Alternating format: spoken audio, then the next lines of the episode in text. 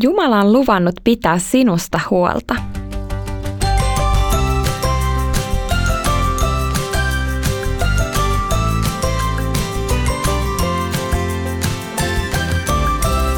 Donkkipodi. Tämä on Donkkipodi, podcast, jossa tehdään oivalluksia elämästä raamatun ja donkkilehden äärellä. Mun nimi on Iida, mahtava kun oot kuulolla. Tämän kerran aihe on Jumala on luvannut pitää sinusta huolta. Huolestutko sä helposti? Meillä ihmisillä on välillä tapana murehtia sellaisiakin asioita, joille me ei mahdeta mitään. Vaikka huolehtiminen on aikuisen tehtävä, kantavat lapsetkin usein tosi suuria ja painavia huolitaakkoja. Kaikkien huolien ja murheiden keskellä saattaa unohtua, kuka todella pitää meistä huolta. Nimittäin Jumala huolehtii meistä kaikkein epätoivoisimmallakin hetkellä. Raamatussa ensimmäisessä kuninkaiden kirjassa luvussa 17 sanotaan näin. Ei tyhjene jauhoruukku, eikä öljypullo ennen kuin Herra antaa sateen maan päälle. Kauan kauan sitten oli suuri nälänhätä. Profeetta Elia saapui Sarpatissa asuvan naisen ja tämän pojan luo. Profeetta oli hyvin nälissään ja pyysi heiltä leipää. Nainen kertoi Elialle, ettei hänellä ja hänen pojallaan ollut muuta kuin tilkkaöljyä ja hiukan jauhoja.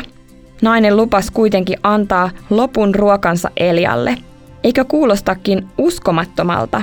Silloin Jumala antoi lupauksen, jonka luimme juuri äsken olevassa raamatun kohdassa. Ja todellakin tapahtui juuri niin kuin Jumala lupas. Nainen, poika ja profeetta Elia elivät pienellä määrällä öljyä ja jauhoja koko nälänhädän ajan. Joka päivä he teki hiukan leipää, eivätkä jauhoruukku ja öljykannu tyhjentyneet. Kuinka ihmeellistä! Monessa muussakin raamatun kohdassa Jumala kehottaa meitä murehtimisen ja pelkäämisen sijaan luottamaan häneen ja auttamaan lähimmäisiämme. Oletko sä kuullut joskus aikuisten murehtivan esimerkiksi rahan riittävyydestä tai kallista hinnoista? Sellaistenkin huolien keskellä Jumala pitää meistä huolta.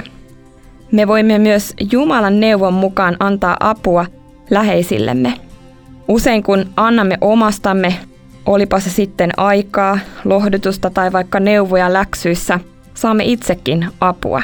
Ja aivan niin kuin Jumala piti huolta Sarpatin naisesta ja hänen pojastaan, pitää hän huolta sinusta ja kaikista läheisistäsi. Rukoillaan. Kiitos, että pidät minusta ja läheisistäni huolta. Auta minua muistamaan se. Aamen. Ja sitten kysymys, onko Jumalan huolenpitoon vaikea luottaa?